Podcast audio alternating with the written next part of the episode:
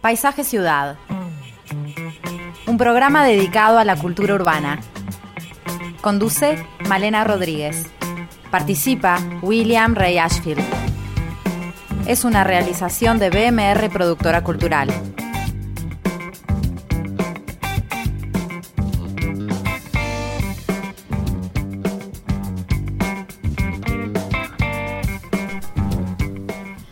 Buenas tardes a todos, bienvenidos una vez más a Paisaje Ciudad.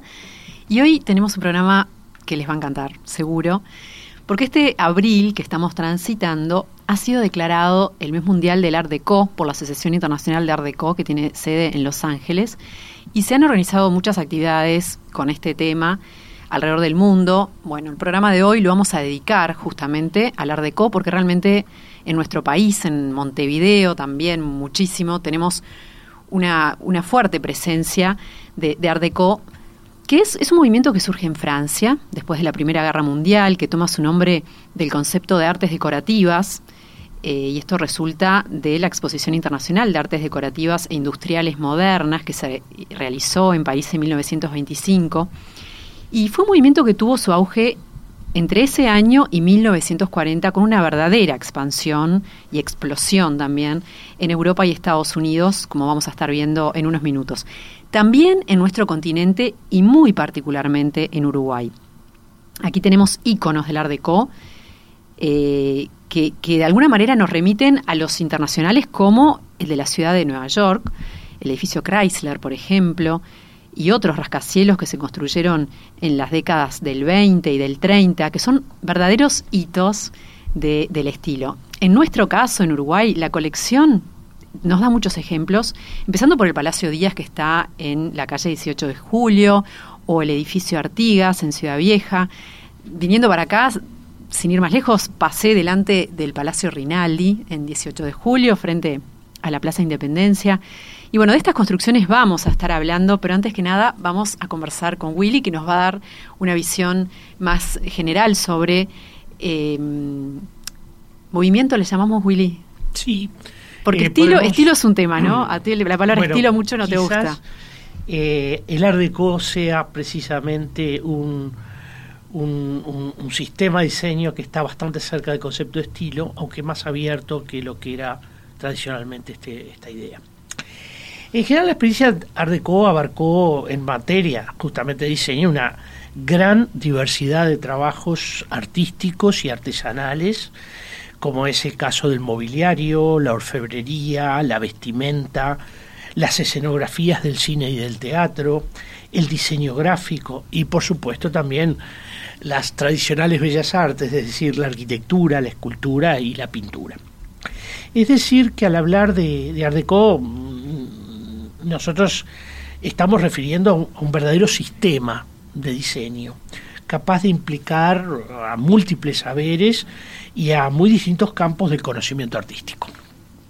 En nuestro país, eh, su presencia estuvo también acompañada de esa fuerte interacción entre diferentes áreas del arte y de las artesanías, con consecuencias, yo diría, importantes en el proceso de integración de esos saberes la arquitectura en particular, que puede ser un poco el, el, ámbito de mayor integración, fue un escenario interesante eh, para visualizar justamente este proceso donde el conocimiento del arquitecto eh, debía seguirle a él eh, la experiencia de los carpinteros, de los herreros, de los vitralistas, de los pintores y también, y esto es interesante, los portadores de nuevas técnicas, porque pensemos que estamos iniciando la experimentación con técnicas como el monolítico lavado, por ejemplo. Y el hormigón armado también es bastante nuevo, relativamente nuevo. Entonces ahí hay también todo un cambio, un campo experimental que me parece interesante eh, de, abordar.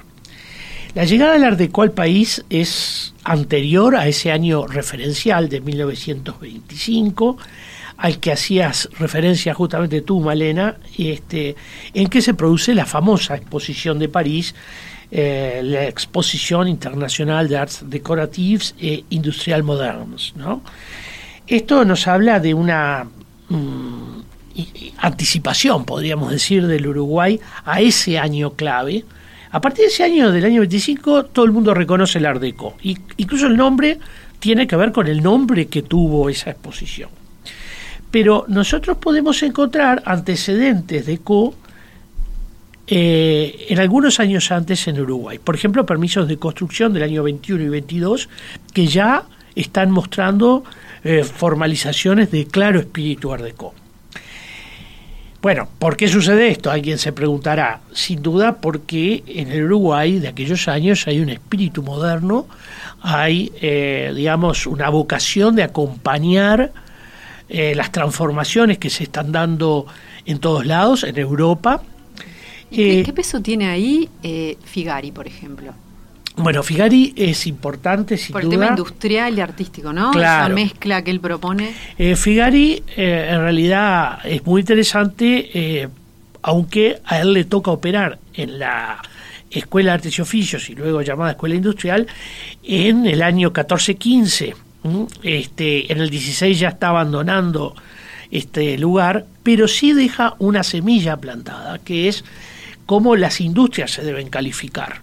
Y en alguna medida también esta exposición del año 25 hacía referencia a la industria en su propio nombre y efectivamente una parte importantísima de la industria del calzado, de la industria de las vestimentas, de las industrias de luminarias, iban justamente experimentando este nuevo camino que empezaba a darse.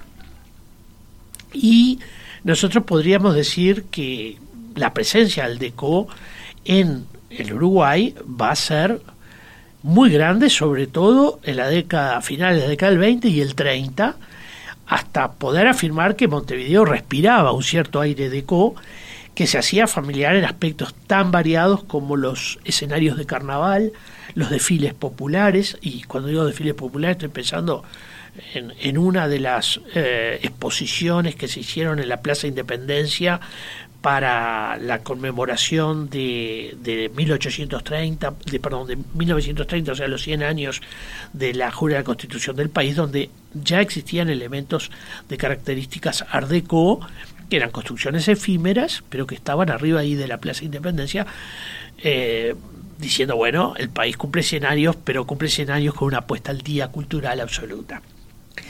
Y, por supuesto, también eh, podría verse en la arquitectura e incluso en las carteras y alhajas de las damas que paseaban por, por la ciudad, ¿no? Ni que hablar si llegamos a referirnos al interior de las casas, donde muchísimos elementos art que pasan por el propio mobiliario, por la cristalería, hubieron marcas como la Lick, Nancy Down, este Galé, ¿verdad? que estaban eh, manejando este tipo de diseño.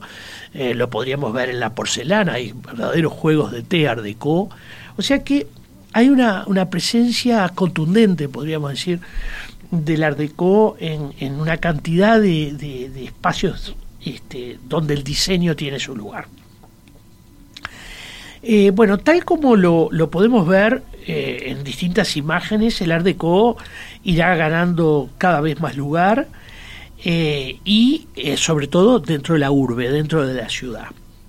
Eh, y no solamente en sus áreas centrales, como a veces se piensa, ¿no? porque el área central parecería ser la explosión de lo moderno, sino también en barrios alejados, donde va ganando este gusto. Uno puede descubrir hoy magníficas obras en barrios periféricos. Hablando de Casaquintas, por ejemplo. Ni siquiera tanto, o sea, los barrios suburbanos de, de características obreras uno siempre encuentra alguna carnicería o alguna farmacia que este, está imbuida de este espíritu art deco. Incluso muchas casas de constructores, porque el constructor, no nos olvidemos, trabajaba con arquitectos, iba tomando el gusto, eh, también hay ornamentos que muchas veces están eh, estandarizados, entonces está el, molde y el molde se repite y aparece en otro lado. Entonces. Y ahí también aparecen híbridos, ¿no? Me imagino. Sí, claro, claro. No nos olvidemos que nuestra modernidad es una modernidad híbrida, una modernidad que no por eso deja de ser moderna, pero, pero donde absorbe elementos eh, digamos, de distinto origen, por eso nosotros los arquitectos solemos hablar mucho de, eclecticismo, ¿no? Este, porque hay una, una cultura ecléctica que ya está instalada en el siglo XIX. Un poco anarquista de las personas decir, bueno, yo voy a hacer mi casa como quiero y le pongo un ¿eh? poquito. No, no, justamente, no, no en el. Hay una, un ejercicio de saber hacer eh, y de saber combinar. Como de mucha libertad.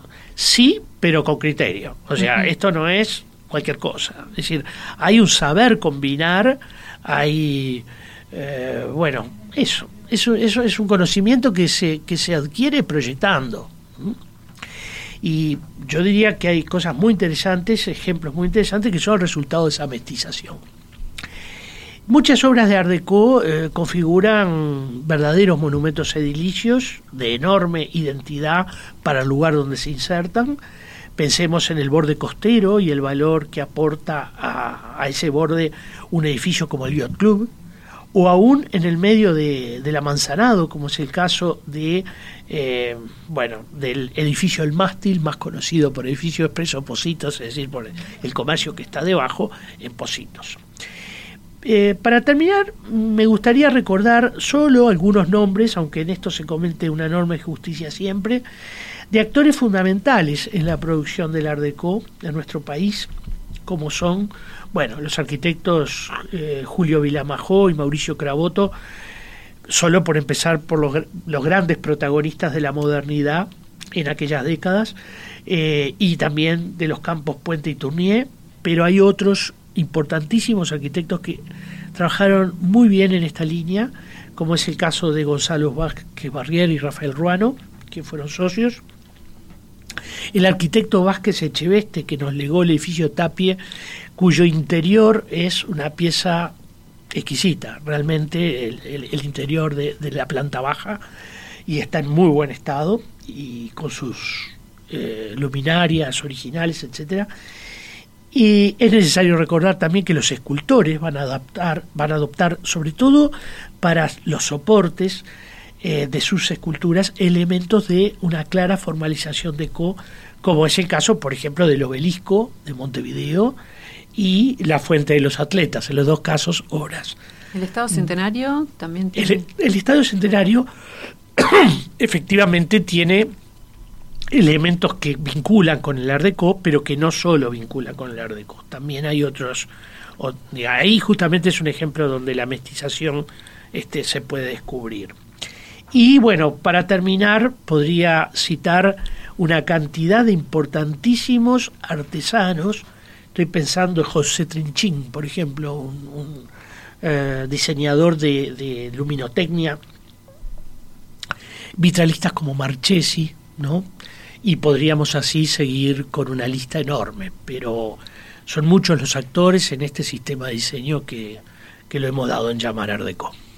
Bien, vamos a estar conversando en unos minutos con Pablo Canén sobre todo este tema. Eh, antes recomendarles la guía Ardeco que publicó BMR Productora Cultural, que está buenísima y que la pueden encontrar eh, si buscan por BMR eh, y ponen guía Ardeco, ya los va a llevar directamente en Google. pero también, eso es lo más fácil, pero pueden también buscarlo en nuestras redes, en Paisaje Ciudad. Y bueno, nos vamos con música escuchando Art Deco Era Swing and Sway de Leo Reisman y su orquesta.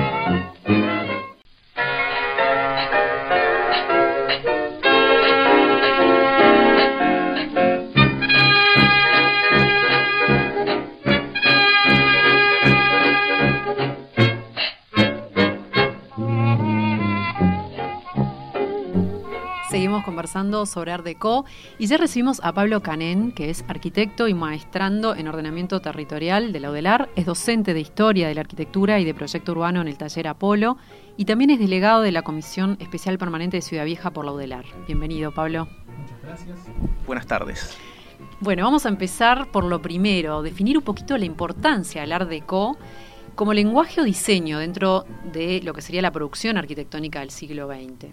Bien, eh, como Willy ya lo, mencionó en la exposición de artes decorativas de París de 1925, hay un hito en la difusión de un modo de hacer que, digamos, quizás este, en términos estrictamente técnicos, eh, tal vez no hay que llamar estilo, pero sí que hay una codificación estilística, que hay un repertorio, digamos, formal de claves decorativas, como la, el acopo que de la palabra decoratives lo dice, deco, que, que tienen como un alto nivel de, eh, de coherencia, por así decirlo, ¿no? O sea, es, es, una forma de hacer las artes interiores, este, las arquitecturas, que eh, da, digamos, una forma reconocible, ¿no?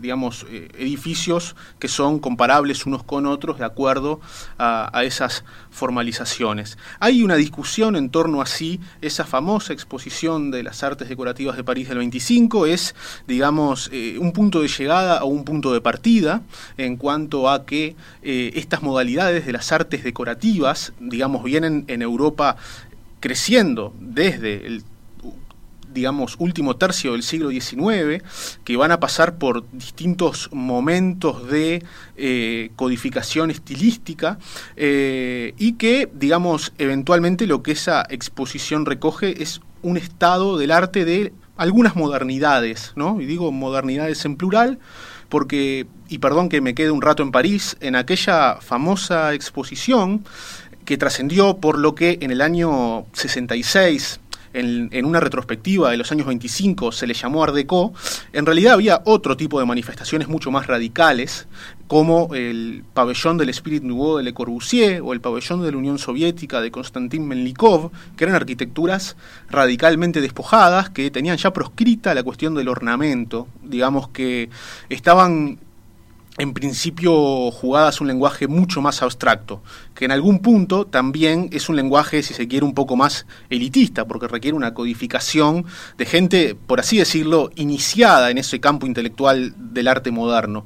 Eh, sin embargo, este, una mayoría de pabellones este, se adecúan a unas formas eh, que son eh, un poco más cercanas eh, al mundo académico en el sentido de las grandes composiciones, ¿no? de los ejes de simetría, de las fachadas regulares, y aparecen, digamos, esos volúmenes arredientes, ¿no? este, escalonados, esas eh, formas que van eh, por momentos recordando ¿por qué no?, a la recuperación del mundo egipcio que se había hecho este, ya, digamos, en el siglo XIX, pero que tenía mucha vitalidad también a principios del siglo XX.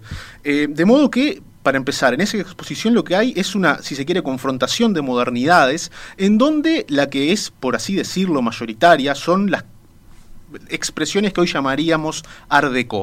Este, y está esa discusión, no sé si eso fue un punto de partida o un punto de llegada. Lo que es indiscutible es que ha servido o sirvió como una difusión internacional y global este, impresionante que tuvo consecuencias, yo diría, en todos los continentes prácticamente, eh, y que transmitió un modo de hacer que era como comprensible o apropiable por diversas eh, sociedades en diferentes localidades, digamos, entre ellas la uruguaya. A mí me gustaría saber, porque estamos hablando mucho de forma, ¿no? Y la forma siempre tiene atrás un contenido, o la misma forma es un contenido. Entonces, eh, contanos un poco de qué se nutría, de qué, de qué corrientes y de qué espíritu de ese tiempo se nutría esto. O sea, ¿qué era lo que se estaba poniendo sobre la mesa al crear estas formas? ¿Qué era lo que la gente estaba sintiendo que, que era hacia dónde había que ir? Bueno, los, claro, los modernos radicales, por así decirlo, dirían que el Art Deco era una arquitectura, este, lo dirían de forma un tanto despectiva, ¿no? Casi carente de contenido, sobre una arquitectura como de escenografía, ¿no? Este, porque en realidad el proyecto moderno radical, que igual tiene ese radical más de una versión, se proponía generar un encuentro con la industria en el sentido más evolutivo de la palabra y, este, digamos, enaltecer eh, el uso y el específico andamiaje de las funciones, etcétera, sería el leitmotiv. Entonces, el Art Deco sería acusado, aunque no se le llamaba así en aquella época, como de, carecer de un proyecto este, teórico fuerte. Sin embargo, cuando uno mira la simbología, el mundo, por ejemplo, del tren, del barco, digamos. por eso, eh, justamente tiene una raíz futurista, ¿no? Por lo menos tiene una raíz que habla de las máquinas modernas, digamos, habla de una eh, vocación de futuro, eh, habla de una vocación de progreso. Yo diría que tiene un filón, si se quiere, positivista, tal vez un tanto inocente, pero de alguna manera lo tiene, este, y habla de una vocación de progreso, ¿no? Este, de sociedades en desarrollo, en esos happy twenties, ¿no? que después se irían a la debacle rápidamente, este, pero realmente en ese periodo de entreguerras, eh, creo que el Art Deco refleja, sobre todo en sus elementos decorativos, ornamentales, herrerías, cuerpos escultóricos, eh, refleja esa fe en el progreso, la fe en la ciencia, en la tecnología aplicada a la mejora de la vida de las sociedades. Y de hecho, digamos, este, って uno si va recorriendo nuestra propia ciudad y le presta atención a algunas de las obras de Co, sobre todo en sus plantas bajas, pero también a veces en, digamos, altorrelieves que aparecen en fachadas, la imagen, insisto, de la locomotora, del barco, este, son cosas que permanentemente aparecen, incluso a veces aparecen referencias estilizadas geométricamente del mundo clásico, como cuestiones vinculadas a eh, e, elementos agrícolas que hablan de la abundancia, eh, o sea, habla, es como de un tiempo de prosperidad, de alguna manera, ¿no? Este, y digamos, claro, uno efectivamente no puede decir que hubiere atrás de esa manifestación tan popular una suerte de proyecto intelectual sólido, este, ¿no? o, robusto, pero eh, creo que es un reflejo del estado de época. Yo creo que ayuda mucho el Art Deco, ahí está, para, para ver el espíritu de la época, ¿no? Eh, creo que hay una, en ese sentido es, es importante la capacidad que tiene de establecer una síntesis del gusto, una síntesis de un imaginario, eh, y que esto, bueno, es evidentemente está atado, va de la mano con las vías de penetración o de difusión, ¿no? El cine juega un papel clave, las escenografías en el cine las ve todo el mundo. Pensemos que ya en los 20, en los 30, bueno, Montevideo tenía más cines que yo que sé, este, una cantidad enorme de, de, salas de cine, la gente iba al cine, era, ¿verdad?, este, un momento de, de enorme entusiasmo y se veía lo que se producía en Europa y en Estados Unidos. O sea, se veía en la pantalla y se veía en el diseño del, de los propios cines. En el mismo cine, pensemos en el, en el, cine metro, por ejemplo. O el trocadero, ¿no? Eh, el trocadero menos, eh, en, el, en el metro es muy importante esta, esta presencia porque incluso está diseñado por, no, no conocemos el nombre, pero es este está diseñado en Estados Unidos y entonces eh, la llegada al país es la propia empresa la que instala su cine, entonces esto mm, nos permite tener una, una pieza magnífica, este, más por su interior que por su exterior. Pablo, si tuvieras que elegir un ícono histórico del deco en el mundo, sea en el campo de la arquitectura o del diseño, eh, ¿cuál sería?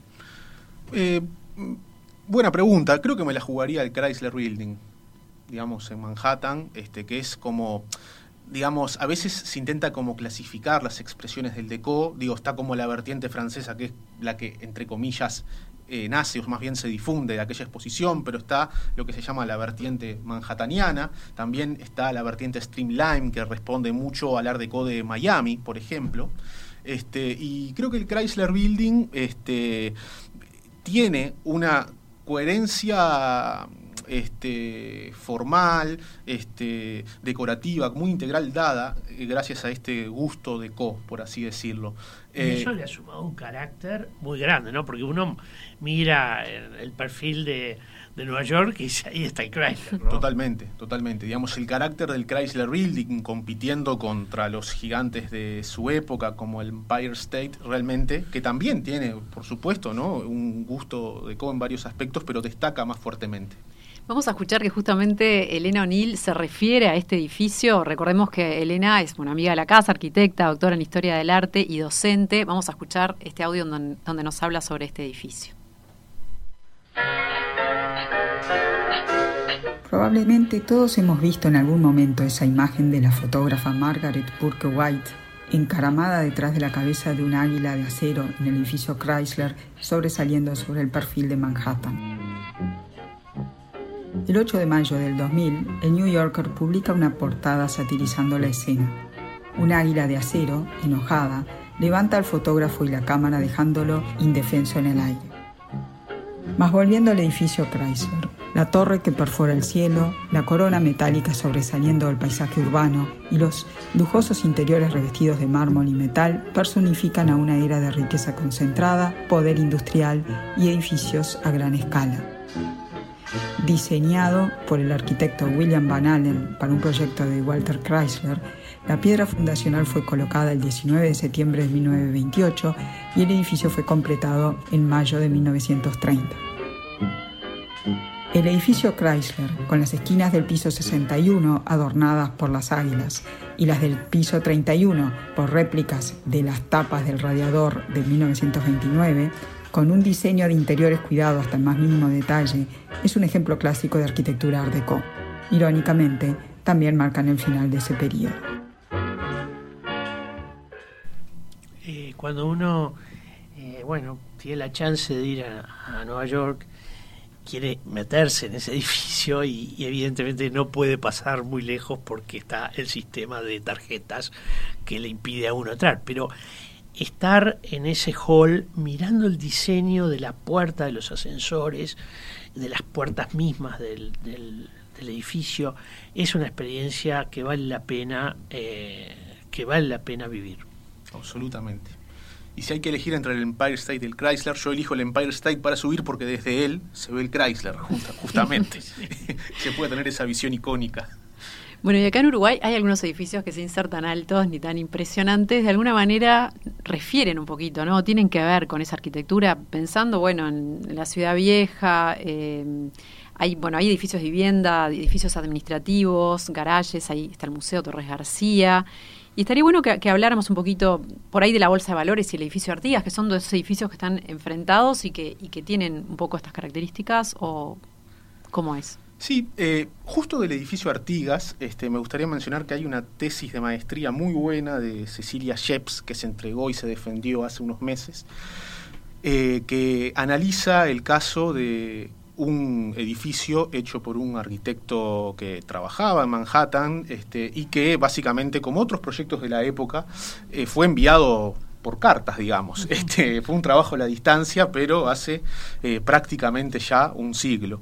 Eh, y es interesante porque es una reproducción a pequeña escala y con menos altura de, los de varios edificios de Manhattan, ¿no? que trabajan con esa idea de digamos, acentuar las líneas verticales, obviamente que es un edificio en altura, por lo tanto su impronta principal es la verticalidad, pero hay recursos formales que hacen que esa verticalidad pueda ser acentuada, como por ejemplo trabajar, digamos, con paños ciegos de gran desarrollo en paralelo a las líneas de ventana y eh, sobre y bajo las ventanas aparecen unos elementos, digamos, eh, decorativos, forjados en hierro. Este, pues, es, es, yacero. Es, es, como, ahí está, es bien eh, en lo que en la época se llamaba yacero, jazzístico, ¿no? Es como... Es increíble... ¿Qué tiene que ver eso con la música? Pregunta, ¿no? Bueno, eh, son los años también donde la música...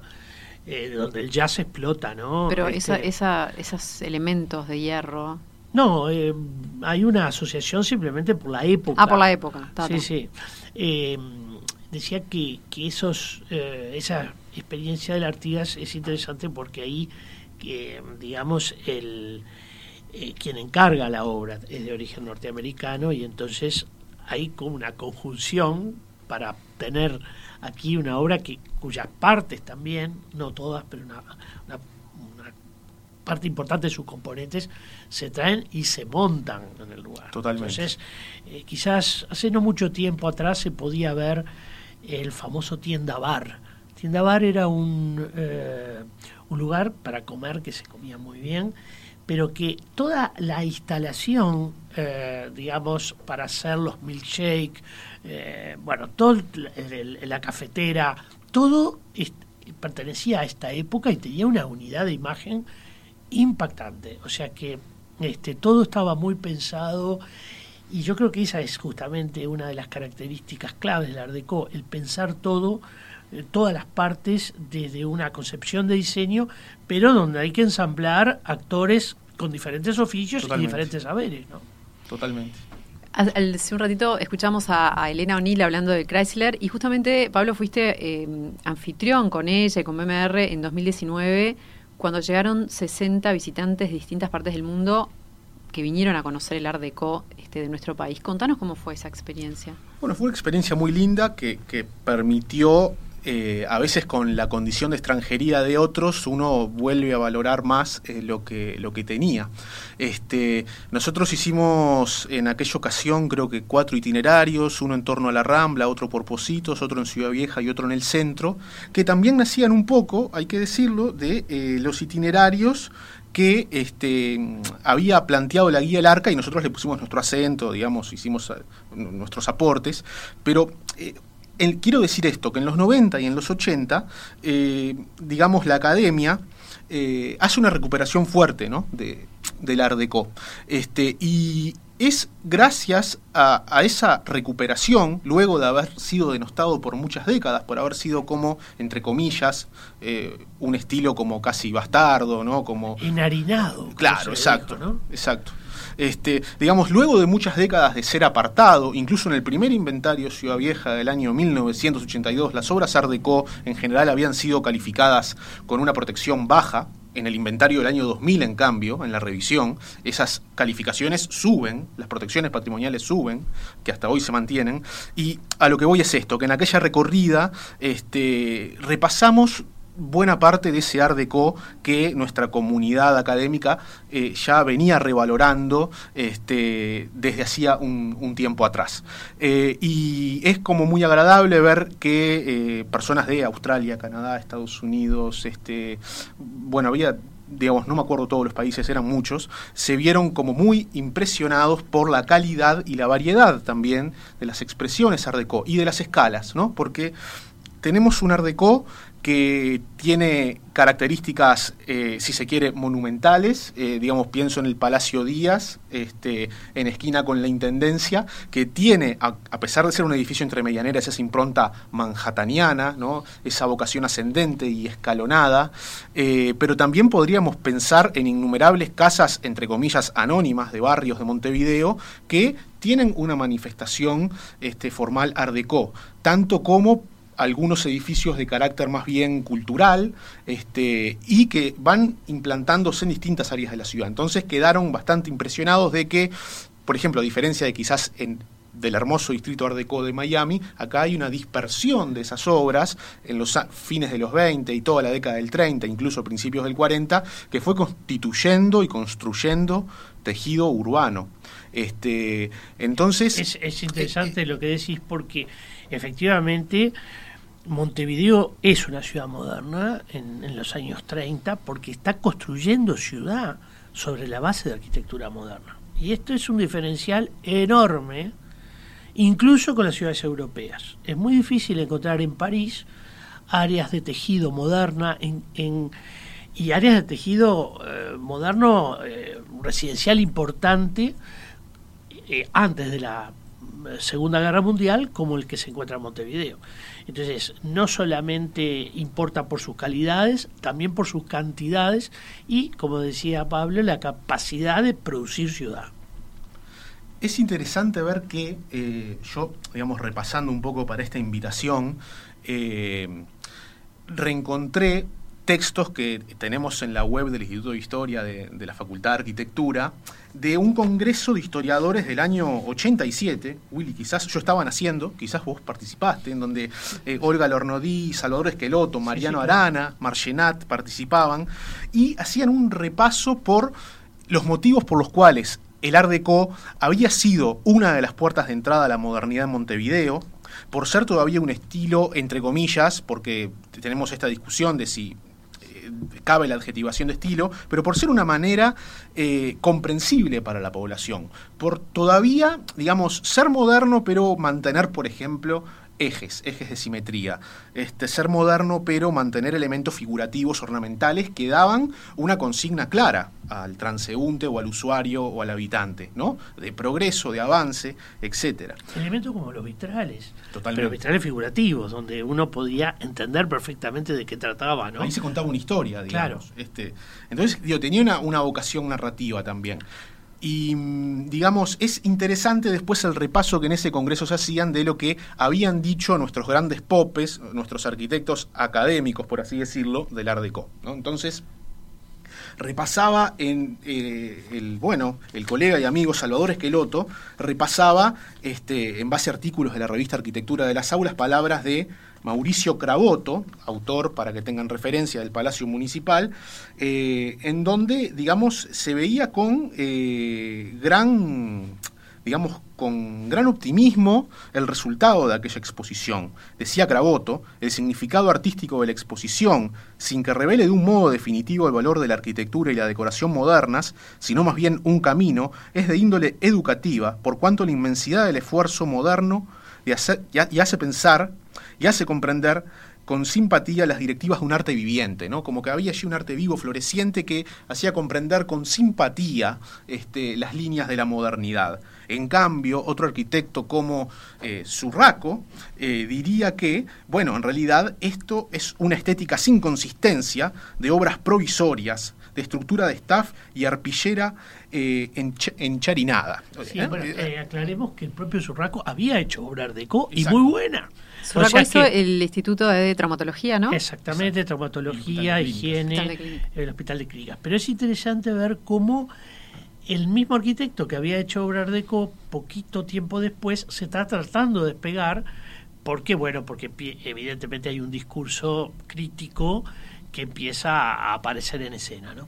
Totalmente. Y de hecho los arquitectos que vienen después van a ser más duros, como Gómez Gabazo, que fue uno de los colaboradores uruguayos de Le Corbusier, que, bueno, diría cosas este, durísimas, ¿no? Como un pseudomodernismo, este, que es eh, un arte realmente que no tiene como ningún sentido de ser. O sea, esto, hablo de una conferencia radial que dio en el año 35 en donde denostaba a diestra y siniestra el Art Deco, que augura eh, ese declive que en la academia empieza a tener.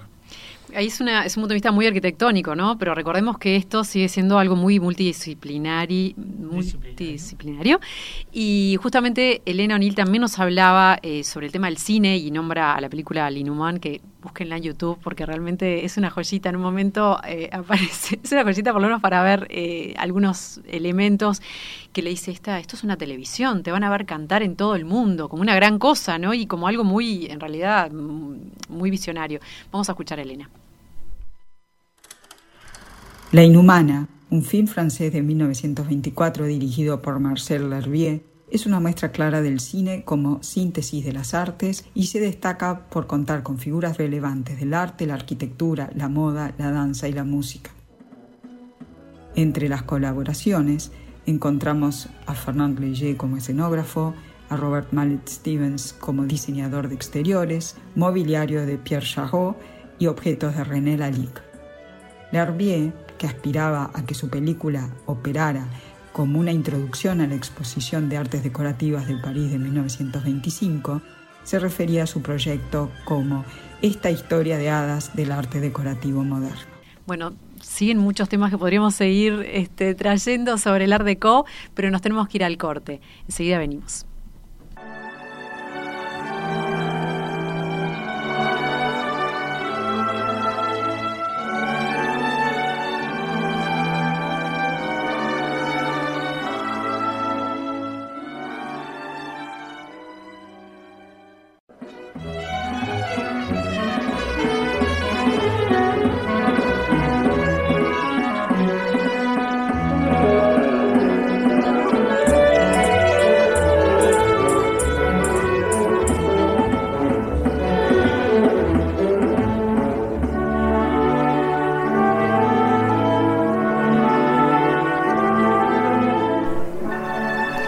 Estamos escuchando Le Boeuf sur le Toit de Milot.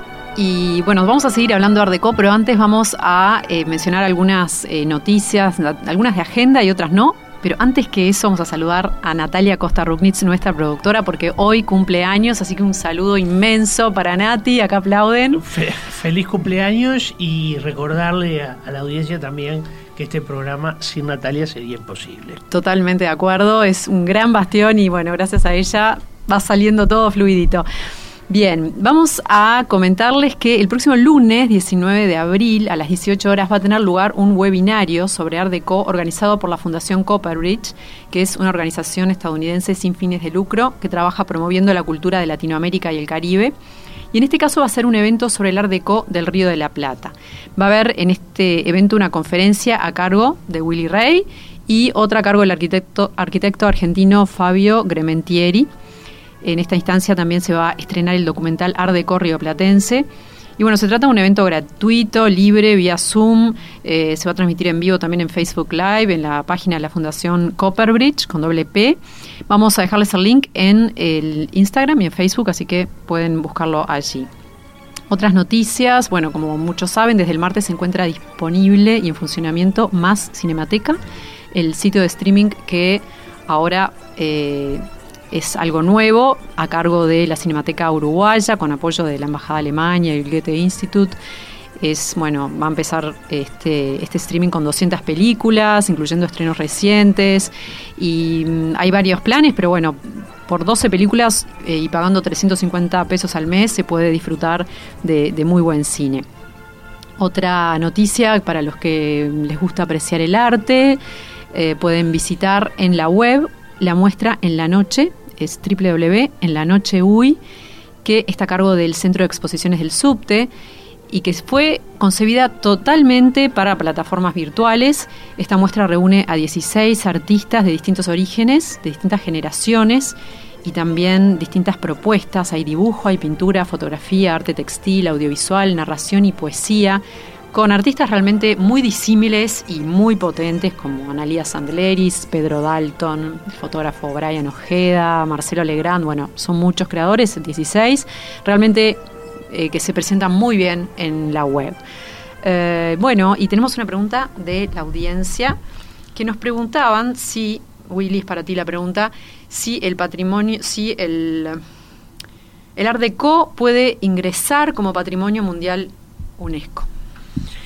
Bueno, em, yo creo que el Art Deco en Uruguay es una experiencia muy importante, mm, que tiene escala, que tiene calidad. Sin embargo, eh, tengo la impresión que no todas eh, las premisas necesarias para que un bien sea patrimonio de la humanidad eh, son premisas con las que cuenta el, el Art Deco en Uruguay. ¿no? y una de esas premisas es la excepcionalidad tenemos que demostrar que es excepcional. Y esto no es fácil. Me resulta eh, más accesible la posibilidad de que la arquitectura moderna, donde se incluye el Art Deco, eh, pueda ser sí em, tener la gran posibilidad de eh, integrar la lista de patrimonio mundial. hay razones para explicar la universalidad y la excepcionalidad eh, pero solo con el Art Deco no. Tendríamos que pensar, eh, como se dice de manera comercial, en un combo distinto eh, e incluso hacer una selección muy especial dentro de la territorialidad. Es decir, cuál, es, cuál será nuestra zona núcleo para que esto pueda ser patrimonio de la humanidad. Bueno, todo eso hay que pensarlo mucho. sí, eh, coincido que la arquitectura moderna tiene posibilidades reales, sobre todo por lo pionera que fue y por la escala que adquirió eh, en cuanto a, lo que decíamos hoy también respecto del Art Deco, la posibilidad de hacer ciudad. Pablo, otro oyente pregunta, eh, Niki, si el Palacio Salvo se considera deco. Yo creo que tiene elementos que son eh, claramente deco y otros que, que no, digamos, porque también está esto, ¿no? Una obra puede tener elementos de lo que llamamos Art Deco. Y, a ver, algo que también comentaban estos este, arquitectos que decían el bloque anterior, retomaron los 80 y los 90 la importancia del Art Deco, es que eh, el Art Deco, como una de las puertas de entrada a la modernidad, entra en un momento en donde todavía venía perviviendo lo que llamamos el eclecticismo historicista. O sea que en el marco de lo ecléctico, eh, también obras de arquitectura integran componentes de CO, así como pueden integrar otros que pueden tener que ver mucho más con elementos eh, académicos, entre comillas, tradicionales. Este, con lo cual, digamos, el Palacio Salvo yo creo que tiene algunos elementos ornamentales que son claramente Art Deco y, digamos, luego hay otros elementos, este, como es, digamos, la la, mansarda corta que se desarrolla en lo que es la fachada oeste, que no sé, digo, no me atrevería a calificarlos de deco, digo, tiene más que ver con una influencia este, francesa. Yo creo que hay elementos de deco muy interesantes en el salvo, como por ejemplo el vitral que está en el remate de la escalera de acceso, que realmente es muy bueno, es una pieza mm, magnífica. Hay elementos interiores, tratamientos de yesería, hay sí, hay sin duda, incluso hay elementos en el diseño del monolítico lavado de los soldados que también este, podrían inscribirse en ese, en ese gusto. Herrería, herrería de, de pasamanería, de, de, escaleras, etcétera, todos esos elementos pueden estar en, en el deco, pero todavía el Palacio Salvo recoge elementos de una tradición más antigua, tiene algo del viejo Liberty, que es la versión modernista tardía de, la Nueva Italia y tiene elementos que directamente eh, combinan con, con, el, con el estado del pensamiento moderno. O sea, es una mezcla este, contundente a pesar de que va a ser muy criticado también por los modernos. ¿no? ¿Y qué me dicen del cromatismo del Art Deco en Uruguay? Eh, bueno, yo creo que hay eh, en, otras partes del mundo expresiones más vivaces, pero tenemos el Palacio Rinaldi acá, cerquita de la radio, lo estoy viendo desde, desde la ventana, este, digamos en el, en el cuadrante noreste de la Plaza Independencia, que tiene un conjunto de elementos cromáticos que acompañan eh, los balcones, las líneas ascendentes de fachada, pero eh, es un cromatismo eh, modesto, muy modesto. Incluso si lo comparamos con el caso de México, que donde el cromatismo es muchísimo más fuerte, lo que sí es verdad que el cromatismo fue potente a los interiores. También voy aquí al caso de los interiores, donde existían verdaderas empresas de pintura que eh, definían, detallaban una cantidad enorme de elementos que dibujaban sobre las paredes y que tenían mucho color. Y vuelvo al cine metro, un cine que, mm, a ver, que, que, que tiene una fuerza del color en sus interiores muy importante, ¿no? O sea que el color estaba hacia adentro. Hacia afuera, en cambio, diría que es una arquitectura bastante monocroma, a excepción del Rinaldi y de algunas casas que conozco, pero que son más bien excepciones. Vuelvo a recordarles la guía de BMR con toda, este, todos los, lugares. Bueno, en Positos habías hablado, Canen, eh, Canen, Pablo, de, de, estas calles donde hay más casas. Por ejemplo, en Jaime Sudáñez, ¿no? ¿Qué, qué nos puedes nombrar? ¿De qué calles? Digamos, a ver, este tengo un. Les confieso que no soy muy ducho en la memoria para el nombre de calles, salvo en los barrios en los que yo vivo o he vivido. Pero. Ahí en el entorno de 21, ¿no? En el entorno de 21 y por Jaime, Jaime Sueñez hay casas que, que yo diría no son ejemplos eh, súper destacados, pero son eh, concretos ejemplos domésticos de clase media que construyeron, digamos... Este, Pegaditas, ¿no? La mayoría. Pegadas entre medianeras, sí. Eh. son todas como detached, ¿no? Como... Por ejemplo, a ver, y tener en cuenta que empresas como y Reborati en su momento, este, cuando estas expresiones de CO estaban afianzadas, lo utilizaron fuertemente, o pero parcial, o sea, fuertemente en el sentido de que lo incluyeron en muchos proyectos, pero parcialmente en el sentido de que no eran obras íntegramente deco, pero sí que se fueron alimentando de esta codificación formal. Eh, a ver, y si vamos a Positos igual, hay dos grandes elementos en altura que vale la pena mencionar, como el Hotel Rambla de Craboto y el edificio El Mástil, por otro lado. Que en su momento estaba exento hacia la costa, luego, claro, vino, en, creo que por los 50, 60, otro edificio adelante. Pero esos fueron los dos grandes primeros elementos en altura de la Rambla de Positos que anunciaban un cambio tipológico y morfológico de lo que eran pequeños chalet y casas balnearias a, eh, bueno, la Positos consolidada de la Rambla en altura que conocemos hoy. Y justamente eh, la formalización que esos dos edificios tuvieron era una formalización de CO. Es, interesante también. Buenísimo, Pablo. Muchísimas gracias, por haber venido a contarnos un poco toda tu, mirada solar de CO. Y Willy, nos vemos en una semana aquí en Paisaje Ciudad. Perfecto. que pasen muy bien. Paisaje Ciudad. Un programa dedicado a la cultura urbana. Conduce Malena Rodríguez. Participa William Ray Ashfield. Todos los jueves a las 14 horas con repetición a las 21. En Radio Mundo 1170 AM.